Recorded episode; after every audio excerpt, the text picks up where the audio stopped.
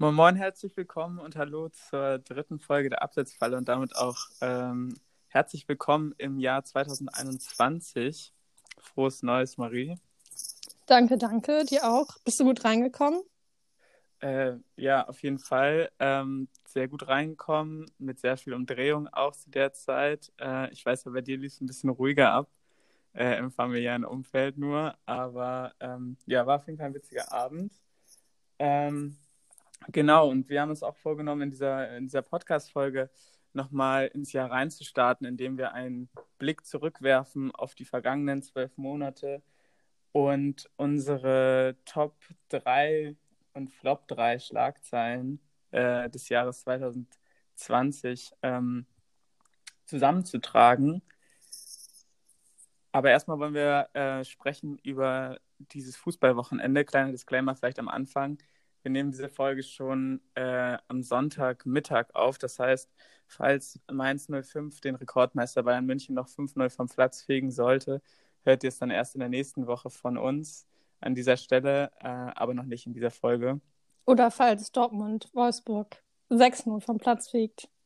Ja, aber das wäre ne? ja auch kaum eine Nachricht wert bei, bei meinen Borussen. Ähm, Alles klar, okay. Nee, was war, was war für dich die Story des Wochenendes, wie immer, Marie? Ähm, ich muss sagen, ich habe nur Konferenz geguckt, ausnahmsweise mal, da Dortmund eben erst heute Abend spielt. Ähm, du weißt, ich habe ja ein klein, kleines Fleckchen in meinem Herzen, was grün-weiß ist. Ähm, Sehr gut. Deswegen muss ich sagen, das war leider mal wieder etwas ermüdend, wobei Werder ja eigentlich das letzte Jahr ganz gut beendet hatte irgendwie. Ähm, aber das Spiel jetzt gegen Union, ich glaube, wir haben, wir haben geschrieben und du meintest, Union ist a pain in the ass und ich glaube, das beschreibt diese Mannschaft wirklich ziemlich gut. Also die geht mir inzwischen so auf die Nerven und das kann man, glaube ich, auf jeden Fall als Kompliment auffassen, wenn man ähm, Unioner ist oder Unionerin. Also ich hatte auch auf Sky natürlich dann das Werder-Spiel gesehen ähm, und Urs Fischer, der Trainer von Union Berlin, meinte vor dem Spiel, glaube ich, dass sie noch grün unter den Ohren sind und äh, noch ein bisschen äh, Erfahrung dazu sammeln müssen in der Bundesliga. Und das finde ich halt eben genau nicht. Also äh, wenn man sich ein Unionsspiel anschaut, sowohl gegen schwächere Teams wie Werder oder aber auch gegen bessere Teams wie Dortmund und Bayern, gegen sie, die sie auch beide gepunktet haben, dann sieht man einfach, gerade auch im Werder-Spiel zum Beispiel, jetzt gestern, Werder hat 10 Minuten, 11, 12 Minuten bis dann zum 0-1 richtig gut gespielt, sich nach vorne kombiniert, da war von Union nichts zu sehen. Es war jetzt kein Offensivfeuerwerk, aber alles in Ordnung und dann macht Union halt den ersten Fehler äh, im Stellungsspiel, nutzt den und macht daraus ein Tor und ähm, dann 10 Minuten später das 2-0 und dann ist es momentan bei Werder halt einfach leider so, dass der Kopf dann nicht mitspielt und wenn du 2-0 hinten liegst in der 20. Minute, ist das Spiel eigentlich beendet und du kannst es nicht mehr gewinnen. Da würde ich als äh, neutraler Fan dagegen halten, Welcome to the Bundesliga Werder Bremen, wenn Fehler knallhart bestraft werden. Aber ja, aber ich meine, auch in, auch in Bayern München kannst du ähm, denke ich, als unterklassiges Team nicht 90 Minuten vom Tor weghalten. Da geht es immer darum, vielleicht nimmst du einen Punkt mit, wenn sie zwei, drei gute Chancen liegen lassen und du vielleicht einen vorne machst. Ähm, aber ja, also ich kenne wenige, wenige Teams, die gerade in der schweren zweiten Saison, das hat man ja auch zum Beispiel bei Darmstadt gesehen, die haben sich auch ein Jahr ähm, vor dem Abstieg bewahrt und, und waren dann in der zweiten Saison nur noch Kanonenfutter. Und bei Union Berlin merkst du halt wirklich, auch ohne Max Kruse haben die einen Schritt gemacht. Jeder Stürmer ist da treffsicher. Ja, das stimmt. Und haut dir, das Ball, haut dir den Ball da aus, aus 20 Metern einfach ins Eck. Äh, und keiner ist da überhaupt am Choken oder irgendwas. Ähm, ja, sie sind extrem, sie sind extrem reif in ihrer Spielanlage. Ne? Das hatte ich auch. Ich habe Union ansonsten ähm, nicht so richtig verfolgt bis jetzt. Also immer nur dann, wenn sie, wenn sie gegen ähm, Dortmund gespielt haben oder klar jede Mannschaft, äh, die gegen Bayern spielt, der drücke ich natürlich die Daumen. Ähm, und ich fand, wie sie, allein wie sie gegen Dortmund gespielt haben, klar, Dortmund ist oder war ähm, da in einer schwierigen Phase, aber auch da, da war Union einfach so stark, fand ich. Ähm, deswegen muss man, muss man schon da wirklich Respekt zollen für die Arbeit, die sie da leisten und für die Leute, die sie da einkaufen Ähm, da wird, glaube ich, richtig gute Arbeit geleistet in der Hauptstadt. Und wenn man sich dann im Vergleich Hertha anguckt, ähm, so als krasses Big Gegen City Club. Big City Club, so krasses Gegenbeispiel, ist es schon verrückt. Ähm, ja, wie gut, wie gut Union mit, mit den geringen Mitteln ähm, sich da über Wasser hält, erfolgreich. Ja, und Union Berlin jetzt zumindest äh, von Samstag auf Sonntag auf Platz 4, also auf Champions League-Kurs hinter Bayern, Leverkusen und Leipzig. Äh, vielleicht ist das ja eine der, der Stories 2021 dann, wenn sie diesen Trend fortsetzen sollten. Und dann gegen Real Madrid, Gruppenphase. Nächstes An der Jahr. Försterei. Ja, ja. ja Man weiß es nicht. Wir werden sehen. Ja. Ich muss ähm, aber machen, ich muss mich einmal kurz ähm, outen und einen kleinen Ausflug machen in die Premier League.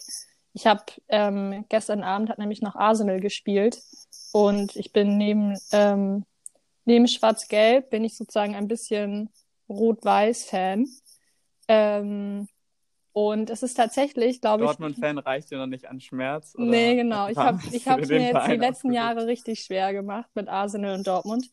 Ähm, und die haben tatsächlich, ich konnte es kaum fassen, die haben jetzt das dritte Spiel in Folge gewonnen.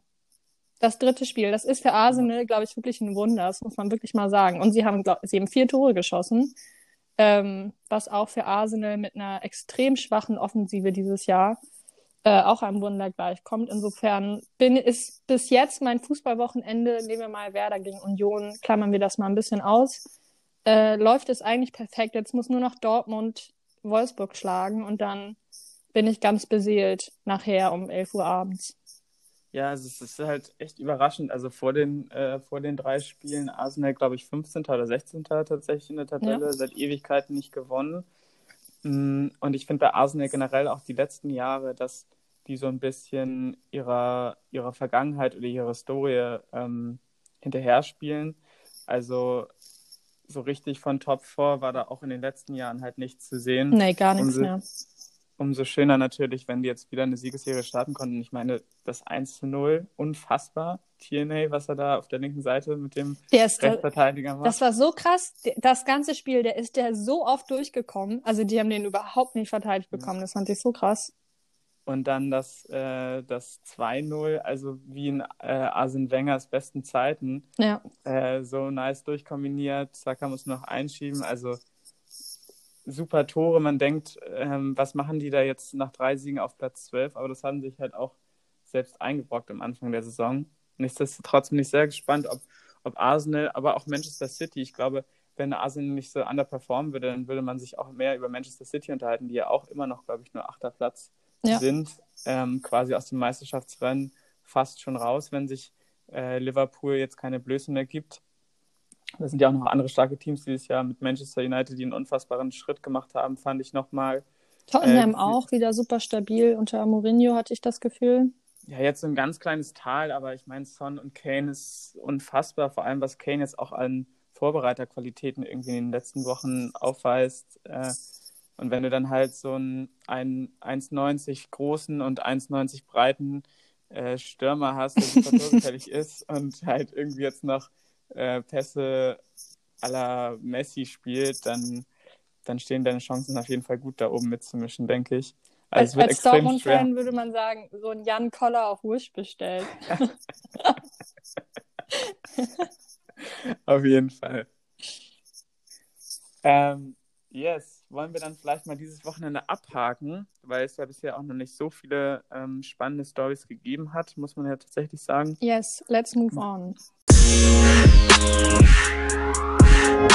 Dann würde ich vielleicht mal starten mit unserem Rückblick auf das Jahr 2020. Womit willst du anfangen? Mit dem, mit dem Positiven oder dem Negativen? Ja, ich muss mich daran erinnern, wie war das nochmal in der Schule, wenn jemand eine Präsentation gehalten hat? Da, da hat man erst das Negative gesagt, oder? Um dann positiv abschließen zu können.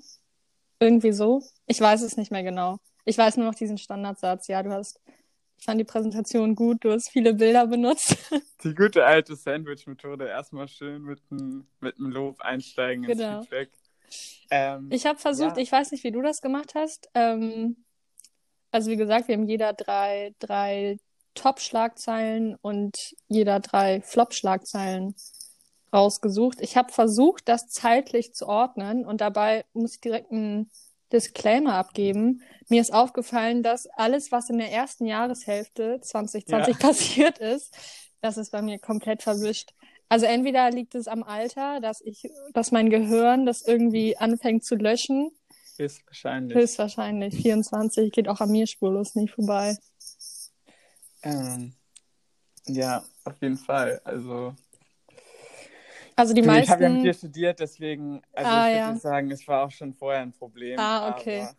ja, ja stimmt. bei mir ist es ähnlich. Also ich habe wirklich aktiv mich anstrengen müssen, irgendwas noch nicht mal äh, in der zweiten Jahreshälfte, sondern vor Oktober irgendwie rauszufinden, weil irgendwie da durch diese Fortsetzung der Saison so ein krasser Cut drin ist in diesem ganzen Fußballthema. Aber ich habe noch ein paar Schlagzeilen auch aus der ersten Jahreshälfte gefunden und ähm, freue mich auch schon über die zu sprechen. Aber insgesamt muss ich sagen, vielleicht bevor wir starten, dass ich mich schon sehr schwer getan habe, positive Nachrichten zu finden.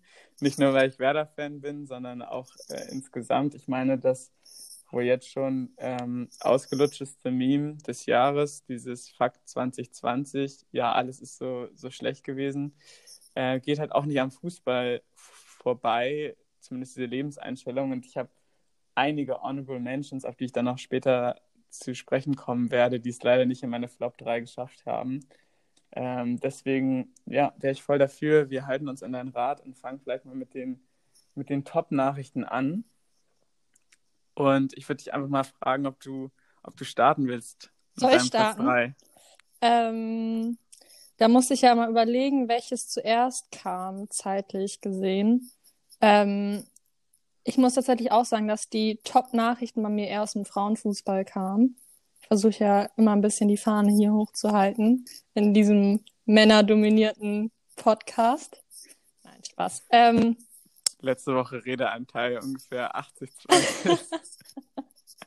ja, das stimmt, da hast du recht. Da habe ich mich ein bisschen verloren. Nee, okay, also Schlagzeile ähm, aus dem Spiegel ich glaube, es war im September kam die Nachricht hoch. Es gab schon Gerüchte, ähm, die hochkamen äh, im Jahr 2019. Das wird jetzt ähm, 2020 bestätigt und die Schlagzeile heißt von ganz unten nach ganz oben in den nächsten zehn Jahren. Julian, kannst du damit schon was anfangen? Ist eine sehr schwammige Schlagzeile, muss ich dazu, muss ich dazu gestehen.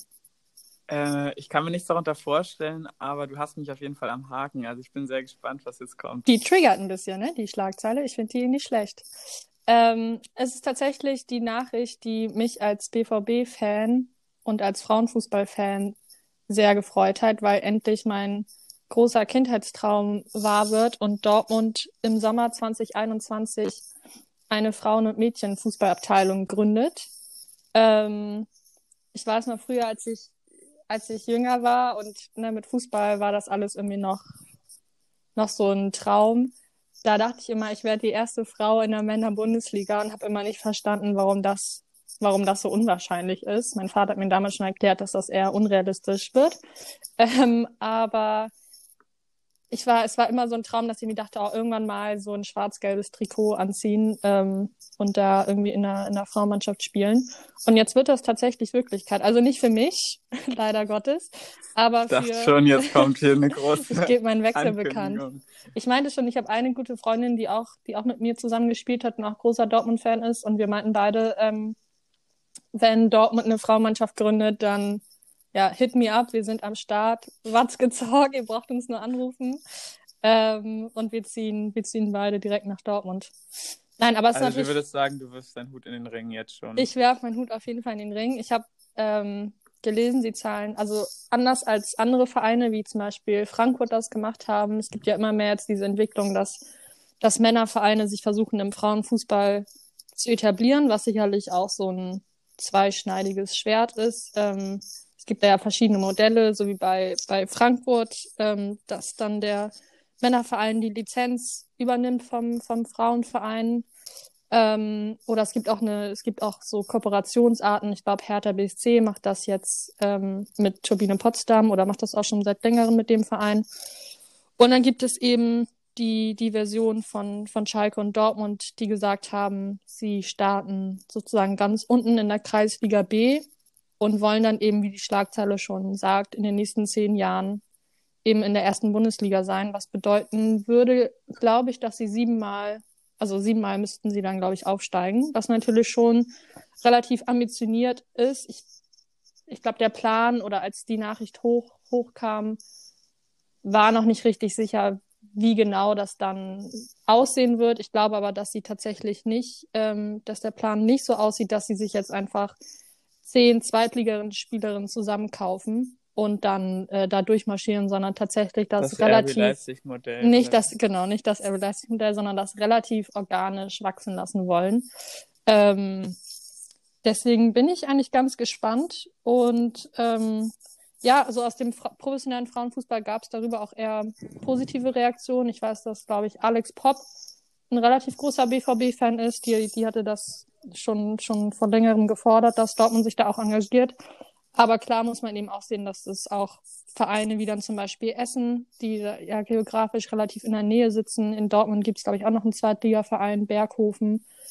Ähm, da muss man natürlich sehen, was das für solche Vereine bedeutet, ob die dann nicht sozusagen ähm, ja, nebenan verhungern quasi, während solche Vereine wie Dortmund dann nach oben kommen. Das Ding ist halt, ich bin, ich find, bin da auch ein bisschen zwiegespalten, auf jeden Fall. Ich finde die Nachricht ist sehr positiv, finde ich sehr gut. Und was du gerade am Ende gesagt hast, finde ich auch sehr wichtig. Also ähm, wir kommen ja beide auch aus kleinen äh, Stadtteilsvereinen und wissen, wie viel Herzblut und wie viel Ehrenamt da drin steckt. Auch bei so hohe, äh, höherklassigen Teams, wie zum Beispiel auch bei deiner ehemaligen Mannschaft beim BSV. Ähm, aber auf der anderen Seite finde ich, ist der Frauenfußball auf dem aufsteigenden Ast und gewinnt immer mehr Fans. Und ich finde halt, der Access für normale Fußballfans ist halt einfach viel einfacher, wenn er über diese traditionellen Vereine kommt. Das ist viel einfacher ähm, zu vermitteln. Und ich glaube, wir stehen auch an einem, an einem Scheideweg, wo sich jetzt auch zum Beispiel in der, in der Corona-Krise ähm, viele Fans so ein bisschen von diesem Milliardengeschäft Fußball verabschiedet haben. Gerade auch zum Beispiel nicht mehr in die Champions League oder in die Europa League schalten, sondern halt vielleicht noch ihren Herzensverein davon nicht loslassen können, aber von diesem großen Modell Fußball immer mehr das Interesse verlieren oder sich in den unterklassigen Ligen umschauen oder halt auch im Frauenfußball. Und da findet sich halt, ist viel einfacher, denke ich, ähm, wenn ich zum Beispiel als Werder-Fan jetzt bei den Werder-Frauen einschalte und dann habe ich direkt ein Team, für das ich so ein bisschen bin einfach weil ich diese emotionale Bindung zu, zu Grün-Weiß habe. Und ähm, ich denke, das ist halt deutlich besser, um Frauenfußball an die breite Masse zu bringen, ohne dass ich jetzt den kleinen Verein da irgendwas wegnehmen möchte und so weiter. Klar ist die Situation für die schwierig, aber ich denke, so wie es jetzt ist, dass es einfach eine Addition ist zum bestehenden, also zu dem bestehenden Verein finde ich das sehr gut, wenn auch so große Namen wie Schalke und Dortmund da jetzt ähm, sich sehr verspätet, aber besser spät als nie ähm, dann doch auf diesen Markt konzentrieren. Man muss auch sagen, was das Dortmunder Modell angeht, tatsächlich hat Dortmund, ähm, als die Gerüchte hochkamen, hat Dortmund tatsächlich eine Umfrage gestartet, ähm, wo ich natürlich als treuer Fan auch mitgemacht habe, wo man als Fan abstimmen konnte, welchen, welches Modell man als Fan am besten findet für den Dortmunder Frauenfußball, was ich eigentlich eine ganz gute Idee habe. Also finde, ähm, also es gab die, es gab sozusagen den Versuch, dass man Fans damit einbezieht und, und auch Leute aus dem Frauenfußball damit einbezieht. Und man muss einfach sagen, so, so traurig das auch ist, ähm, die Kosten für, für reine Frauenfußballvereine, wenn du dir ähm, alleine die Regionalliga anguckst, ähm, als dritthöchste Spielklasse, dann brauchst du schon einen relativ hohen Jahresetat ähm, der einfach schwierig ist, mit lokalem Sponsoring zu decken. Und deswegen befürchte ich leider, ähm, dass es in, in den nächsten zehn Jahren in der Frauenbundesliga die Vereine wie Sand oder Essen äh, immer weniger werden oder auch Turbine Potsdam, die ja eigentlich ein sehr glorreicher Verein sind im Frauenfußball. Aber ich glaube, das ist eine Entwicklung, wenn du nach England guckst, ist es da ja auch ähnlich, dass das vor allem die Männerteams sind, ähm, und ich weiß nicht, ob es in Deutschland so durchgesetzt wurde, aber ich glaube, es gibt auf jeden Fall auch Überlegungen, ob man sagt, dass man Bundesliga, also Männer-Bundesliga-Vereine dazu verpflichtet, eine Frauenmannschaft zu etablieren. Ähm, ähnlich wie das der DFB damals gemacht hat mit diesem Nachwuchsleistungszentrum, was ja auch dem deutschen Fußball sehr zugute gekommen ist. Aber muss man abwarten. Das ist, glaube ich, ein Riesenthema, wird uns bestimmt nicht loslassen. Und wenn Dortmund dann in der Kreisliga B hoffentlich ganz vorne steht, dann, dann schalten wir da bestimmt nochmal hin und, und äh, ich, ich weiß dazu zu berichten und jubel denen dann zu.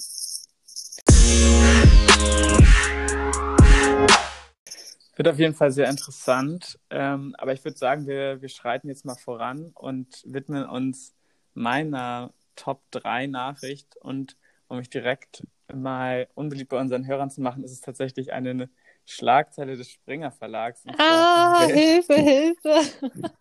Von Welt.de in diesem Fall. Aber ich fand sie sehr schön vom 8. Juni. Und zwar lautet die Black Lives Matter Bundesliga setzt die richtigen Zeichen zur richtigen Zeit. Und ich fand diese Schlagzeile sehr interessant oder diesen Kommentar, das ist ein Kommentar, äh, sehr interessant, ähm, weil ich die Aufmachung sehr spannend fand. Und zwar war es halt so, dass diese Black Lives Matter-Proteste um den Tod von George Floyd halt in eine Zeit fielen, wo ich glaube, der vor allem der Bundesliga-Fußball in einem so aufgeweckten Land wie Deutschland ähm, so unbeliebt war wie noch nie. Und das kam dann mit, mit dem Vorwurf, dass es so unfair war, dürfen die Sport machen, während wir uns alle noch im Lockdown befinden. Ähm, und ich, haben wir ja auch schon in diesem Podcast besprochen, dass Spieler halt angefeindet wurden, weil sie gemeinsam gejubelt haben und warum dürfen die jetzt weitermachen. Und ich war auch ein großer Verfechter davon, dass ich es als unnötig oder nicht zu verantworten, besser gesagt, äh, empfunden habe, dass Fußball weitermachen durfte. Und in diesem, in diesem weltweiten, weltweiten Phänomen ähm, der Black Lives Matter Proteste gab es dann halt auch in der Bundesliga vermehrt Zeichen, zum Beispiel von Sancho, Hakimi, McKenny oder Thuram, die vielleicht banal erscheinen auf den ersten Blick, aber man muss sich auch immer noch mal zu Gesicht führen, dass es bis zu diesem Jahr halt eine Besonderheit war, dass sich Spieler äh, politisch geäußert haben. Ist leider traurig, aber ist halt auch so. Und gerade bei so Teams wie, wie bei Dortmund No Fans muss man sich auch zu Gemüte führen, dass im Publikum wahrscheinlich genauso wie in der normalen Bevölkerung 20 bis 15 Prozent AfD-Wähler sitzen und wahrscheinlich nicht so positiv auf solche äh, oder auch CDU-Wähler oder äh, nicht politische Menschen, die halt nicht positiv auf solche Aktionen äh, reagieren. Und ähm, da fand ich es auf jeden Fall sehr ehrenswert, dass, dass das Politische so ein bisschen in Fußball rückt ist zur richtigen Zeit. Ja, auf jeden Fall. Also da kann ich auf jeden Fall nur zustimmen. Ich habe eine etwas korrelierende Schlagzeile, aber tatsächlich bei meinen Flop-Schlagzeilen. Ähm, da werden wir dann nochmal einen Sprung rüber machen in die Premier League. Ähm, aber das kann man vielleicht anknüpfend daran ganz gut machen. So, so positiv eben dieses Beispiel, wie du es genannt hast, von Spielern wie, wie Hakimi, Sancho oder Tyram oder McKenny war, ähm, hat sich da ja auch die Premier League dran angeschlossen und, und ähm, da geschlossen immer vor Spielbeginn mit dem Kniefall protestiert. Und was du eben schon angesprochen hattest, dass natürlich eben auch es leider Gottes im Fußball viele rechte Fans gibt. Das ist leider so. Davor sollte man die Augen nicht verschließen.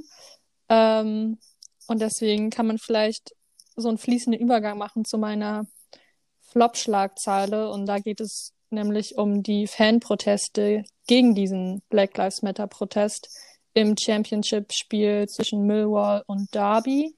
Ähm, da wurden nämlich die Spieler, die dann den Kniefall auf dem Spielfeld gemacht haben, ausgebuht von den 2000 Fans.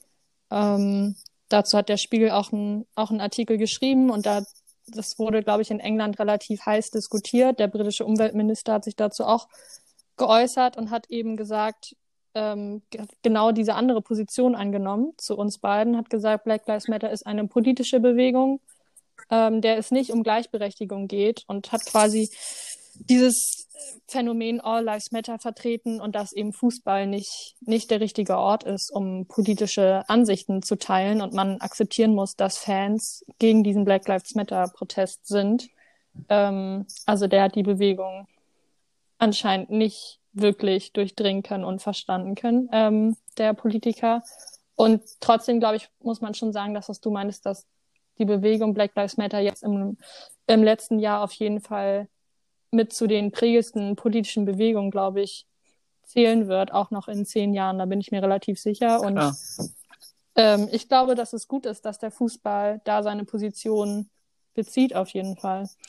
Ja, und ähm, in, dem, in den Beispielen, die ich jetzt genannt habe, ging es ja jetzt auch nicht um die groß angelegten ähm, No to Racism-Kampagnen oder so von der UEFA oder diesen Kniefall vor den Spielen, der dann ja auch in der Bundesliga, aber auch in der Premier League gemacht wurde, sondern halt eher um die Bühne, die sich die Sportler halt selber setzen, sei es durch irgendwelche Armbinden oder T-Shirts unter den Trikots. Und klar kann man immer sagen, so, das ist vermessen oder das, das ist doch komplett egal oder meinetwegen sogar, der hat doch auch mal das und das gesagt, was dagegen spricht. Aber ich finde immer, gerade so in dieser Twitter-Bubble oder ja, auch auf dem Campus oder so, in diesen, in diesen Regionen, da verkennt man immer, was es dann doch für eine Aussage, was so eine Aussage wert ist. Und halt auch von, von äh, weißen Leuten wie, wie äh, Joshua Kimmich oder Leon Goretzka, die setzen, die haben so einen Einfluss, also ich kann, wenn ich mich zurückerinnere an meine Jugend, meine, die Fußballspieler waren meine Helden, also alles, was die gemacht haben, war für mich so cool. Ich meine, zum Glück hat mich eine Friseurin mal davon abgehalten, mir diesen Ösil äh, Strich ins Haar zu machen und das wäre ja wohl ein Verbrechen an der Menschheit. Oh, ich hätte das Foto gerne gesehen. Es wird es leider nicht geben. Aber, oder gibt es leider auch nicht.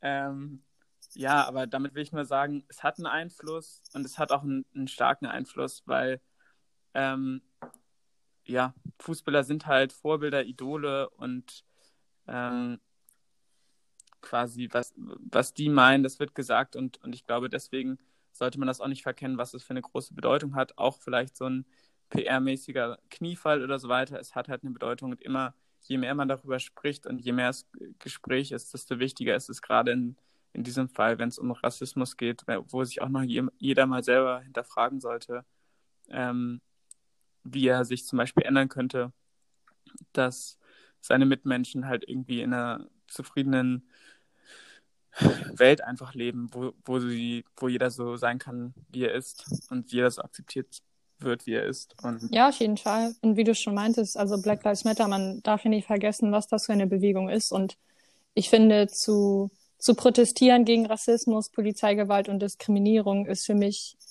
ähm, also das sollte eigentlich selbstverständlich sein. Und insofern ähm, fände ich es gut, wenn beispielsweise der DFB oder andere Verbände Spieler auch dazu ermutigen, dass sie sich eben da dann auch schon ähm, abseits, abseits des Feldes äh, politisch äußern und, und da Position beziehen, weil ich glaube, das, das tut der Gesellschaft gut, wie du schon meintest, und das wird dem Fußball dann auch gut tun.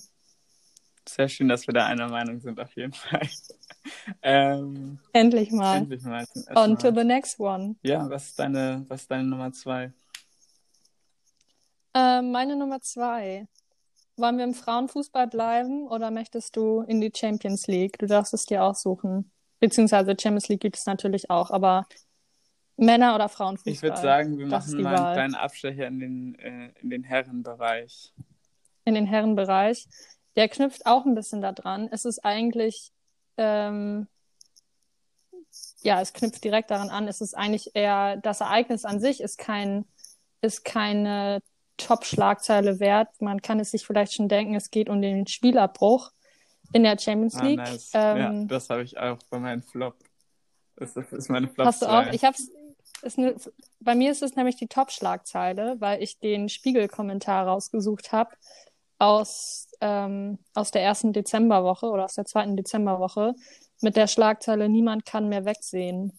Ähm, und ich glaube an sich, so, so traurig das Ereignis auch war ähm, und so heiß, dass ja auch diskutiert wurde in, unter, den, unter den Fußballfans, ob ob der vierte Offizielle da jetzt ähm, das N-Wort gesagt hat oder nicht und ob er das rassistisch gemeint hat oder nicht. Ich glaube, es, es wurde klar, dass das nicht der springende Punkt ist, sondern dass endlich mal der Fußball eine harte Reaktion zeigt und ähm, eben selbst wenn es selbst wenn der Schiedsrichter das nicht so gemeint hat und selbst wenn dann aus einer Mücke ein Elefanten gemacht wurde, glaube ich, tut das bei dem bei dem Thema Rassismus dem Fußball eigentlich nur gut, weil es viel zu viele Vorfälle gab in der Vergangenheit, wo eben genau andersrum reagiert wurde, wo mhm. das Problem runtergespielt wurde. Man hat es kurze Zeit später oder kurze Zeit davor im Doppelpass von Steffen Freund gesehen, dass ähm, der Fußball eben nicht frei ist von, von solchen Gedanken und Vorurteilen. Und insofern ähm, ja, ist der Vorfall an sich keine Top-Schlagzeile wert, aber die Reaktion darauf, würde ich sagen, ist es Vielleicht auf jeden noch mal, Fall. Natürlich ist der Fall sehr prominent, aber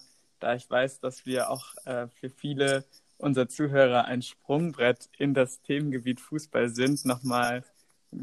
Stimmt. Für alle unsere Povi-Kommilitonen. Ja, an dieser Stelle. Ähm, aber ja. nochmal, um, um den Vorfall Revue passieren zu lassen, es war eine Champions League-Partie im Dezember zwischen ähm, Paris Saint-Germain und Istanbul, ähm, in der ein Betreuer von Paris ähm, mit der roten Karte ähm, verwarnt wurde, vom Platz gestellt wurde. Und ähm, woraufhin der, also der Schiedsrichter hat halt seinen vierten Offiziellen gefragt, an wen er diese Karte jetzt verteilen soll, weil er es irgendwie nicht mitbekommen hat, woraufhin der vierte Offizielle dann gesagt hat, der Schwarze, beziehungsweise in, oder auf Rumänisch der Schwarze, was halt aber auch das N-Wort ist. Das ist so ein bisschen der Streit, kann man das jetzt als rassistisch auslegen, wo ich nochmal in große Liebe schicken möchte an den Ex-Bundesligaspieler Demba Ba, der es wahrscheinlich am besten zusammengefasst hat, indem er dann zu dem vierten Offiziellen meinte, nachdem der sich dann gegen den Rassismusvorwurf verteidigt hat, mit, du würdest auch niemals sagen, der Weiße da auf der Bank soll die rote Karte bekommen, aber du sagst der Schwarze. Und ähm, ja, im Endeffekt fand ich es auch schon wieder super hässlich, deswegen habe ich es auch äh, zu meinen Flop-Schlagzeilen äh, getan, weil klar, es gab diese positive Reaktion, das muss man noch dazu sagen, alle Spieler haben dann das Spielfeld verlassen ähm, und das Spiel wurde dann auch tatsächlich nicht mehr fortgesetzt. Ähm, genau. Die Spieler hatten sich dann, also zum Beispiel Kylian Mbappé hatte sich dann auch noch relativ schnell über die sozialen Netzwerke geäußert und meinte, dass er unter diesen Bedingungen nicht spielen will. Äh, und das Spiel wurde dann erst einen Tag später fortgesetzt. Genau, und das war natürlich eine sehr drastische Reaktion, die man sich auch vor vor vielen Jahren noch nicht, äh, oder auch in diesem Jahr tatsächlich, wahrscheinlich ohne besagte ja, weltweite Black Lives Matter-Proteste oder generell, dass dieses Thema wieder endlich ein bisschen mehr auf die Karte gesetzt wurde, ähm, wäre das, glaube ich, auch nicht möglich gewesen. Deswegen auf jeden Fall eine tolle Reaktion der beiden Mannschaften auch. Aber warum es bei mir in den Flop-Schlagzeilen gelandet ist, for obvious reasons, offensichtlich der Vorfall. Und zweitens, dass danach überhaupt noch so eine Debatte entsteht. Diese ganzen Kommentare dann auch wieder in Social Media, haben mich dann so runtergezogen, weil natürlich ist es bemerkenswert, was es dann doch für eine breite Masse anscheinend dafür gibt, aber leider auch dagegen. Und es sind halt nicht alles Bots, sondern es ist auch eine Meinung, die vertreten wurde auf jeden Fall. Und das fuckt mich einfach super ab. Und ich finde, dass das ein rassistischer Vorfall ist, ist ganz klar. Und da sollte man einfach auf die Leute hören, die es äh, in dem Fall auch betrifft. Ich werde das nie so, als weißer äh, Cis-Mann werde ich das halt nie so erleben wahrscheinlich gegen mich. Und äh, da, dadurch bin ich super privilegiert und dann sollte ich halt auch einfach anderen Leuten zuhören und nicht da ein vorstellendes Urteil fällen, was meine ja, Machtposition in der Gesellschaft dann noch weiter stärkt. Ähm, ja, ich hoffe halt, dass es für den Fußball an sich, dass dieser, dieser Vorfall beziehungsweise die Reaktion darauf so ein bisschen als Vorbild dienen kann ähm, für, für weitere Fälle. Ich befürchte, dass das nicht der letzte ähm, Rassismus-Eklat im, im Weltfußball oder europäischen Fußball gewesen sein wird, so traurig das ist. Ähm, und deswegen hoffe ich ganz inständig, dass dieser Spielerbruch und die Reaktion der Spieler darauf ähm, als Vorbild dienen kann für die Zukunft und dass eben ja da einfach resolut gehandelt wird und klar wird, dass das Spiel sofort abgebrochen wird und kein Fußball gespielt wird, ähm, wenn so ein Vorfall passiert. Alles klar, dann haben wir, glaube ich, alles zu dem Thema gesagt und ich würde einfach fortfahren mit meiner yes. Nummer zwei. Ähm, das ist eine Nachricht, die noch gar nicht so lange ähm, her ist, und zwar vom 8. Dezember aus dem Sportbuzzer, ähm, das zum Redaktionsnetzwerk Deutschland. Hast gehört. du dir jetzt aber wirklich die Süddeutsche der Fußballnachrichten rausgesucht? Ich bin bisher ähm, sehr Schlagzeilen geil unterwegs. Aber ähm, in diesem Artikel geht es um einen DFL-Beschluss, der die ähm, zentralen Änderungen bei der TV-Geldverteilung in der Bundesliga ähm, zusammenfasst. Und insbesondere, ich glaube, die, die große Nachricht war, dass jetzt zum ersten Mal bei der neuen Ausschreibung auch die neue Säule Gleichverteilung ähm, mit aufgenommen wurde. Also, dass gerade kleinere Vereine äh, mehr von der TV-Geldausschüttung profitieren sollen. Aber ja, vielleicht ist das das größte Konfliktpotenzial. Wie siehst du es als, als Fan eines, eines der zwei größten Vereine Deutschlands? Ich könnte jetzt natürlich die, die Watzke-Position oder auch die rummenige Position einnehmen. Der Fußball, der deutsche Fußball, der muss international sich weiterhin durchsetzen können. Deswegen braucht Bayern und Dortmund, wir brauchen das Geld. Ähm, aber ich muss sagen, ich halte es da, glaube ich, auch eher mit dir. Ich, ähm, ich glaube, aus Fansicht, vielleicht kann man das so sagen, aus Fansicht glaube ich, wenn du auch an die weitere Entwicklung vom Fußball denkst, wenn du dir so eine Super League vorstellst mit Real Madrid, Man U, Bayern, Barcelona und wie sie alle heißen.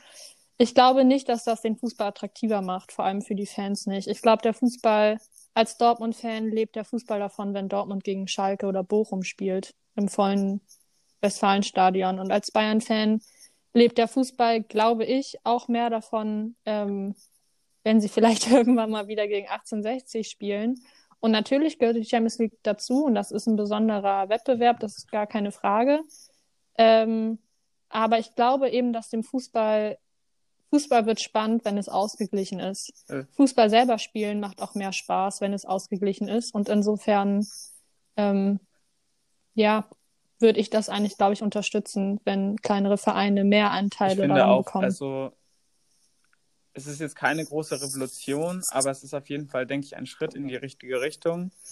Ähm, ich finde gerade die Corona-Krise hat es auch nochmal sehr stark verdeutlicht, wie auch vermeintliche große Traditionsvereine, also wie zum Beispiel Schalke und auch äh, Werder Bremen, ähm, sehr, also alles halt auf eng genäht haben. Also das ist jetzt nicht so, dass da die super Geldreserven sind. Klar, das ist ein das sind alles Unternehmen, wo, wo viel Geld fließt und auch viel, viel Geld fließt, aber es ist halt nichts mehr übrig. Also äh, wenn ich mir da zum Beispiel Werder anschaue, die haben nicht mal mehr Geld, ähm, um den Trainer zu entlassen, beziehungsweise irgendeinen Spieler zu verpflichten.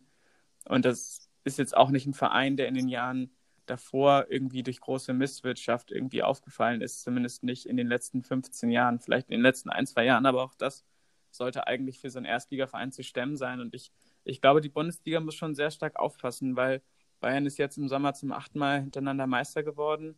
Ich kenne viele Freunde von mir, die HSV-Fans sind oder waren.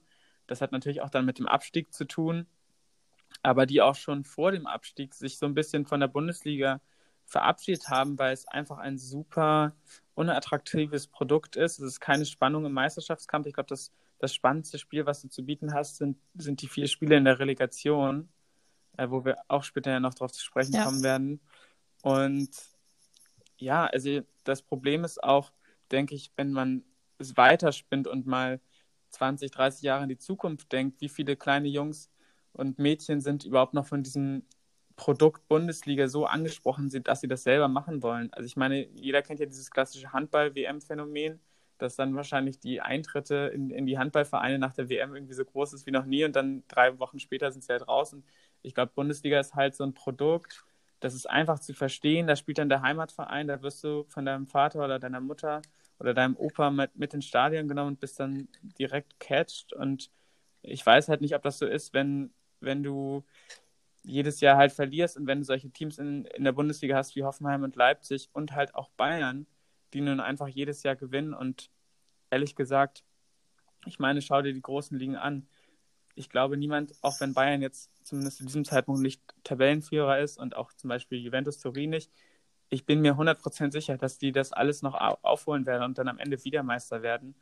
Und ich glaube, da muss die Bundesliga halt einfach wirklich aufpassen, dass, dass sie noch Zuschauer hat in den nächsten Jahren. Und deswegen sollte es eigentlich auch an den großen Vereinen ähm, liegen, ja, nicht, nicht darauf zu pochen, mehr Geld zu verdienen, weil klar macht es irgendwo Sinn, den Vereinen mehr Geld zu geben, wo die höchsten Einschaltquoten sind. Aber ich denke, das ist halt einfach kein nachhaltiges Modell. So. Ja, das kann ich auf jeden Fall, denke ich, so unterschreiben. Und ich glaube, wie du schon meintest, ähm, alle, alle jungen Kinder, die irgendwie jetzt sieben Jahre, acht Jahre, neun Jahre alt sind, die, die kennen nur den FC Bayern als deutschen Meister, die kennen gar keinen anderen deutschen Meister, was, was traurig genug ist. Und ja.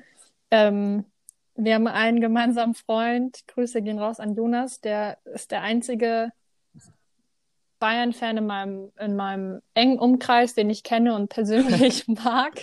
Ähm, und so, so gern ich Jonas mag, mir fällt das so schwer zu verstehen, wie man selber auch Fan, also warum es ja. selber nicht langweilig wird, Fan von, von Bayern zu sein, wo, wo du weißt, du gewinnst, selbst wenn du schlecht spielst, ist die Wahrscheinlichkeit, dass du dieses Spiel gewinnst, bei 90 Prozent.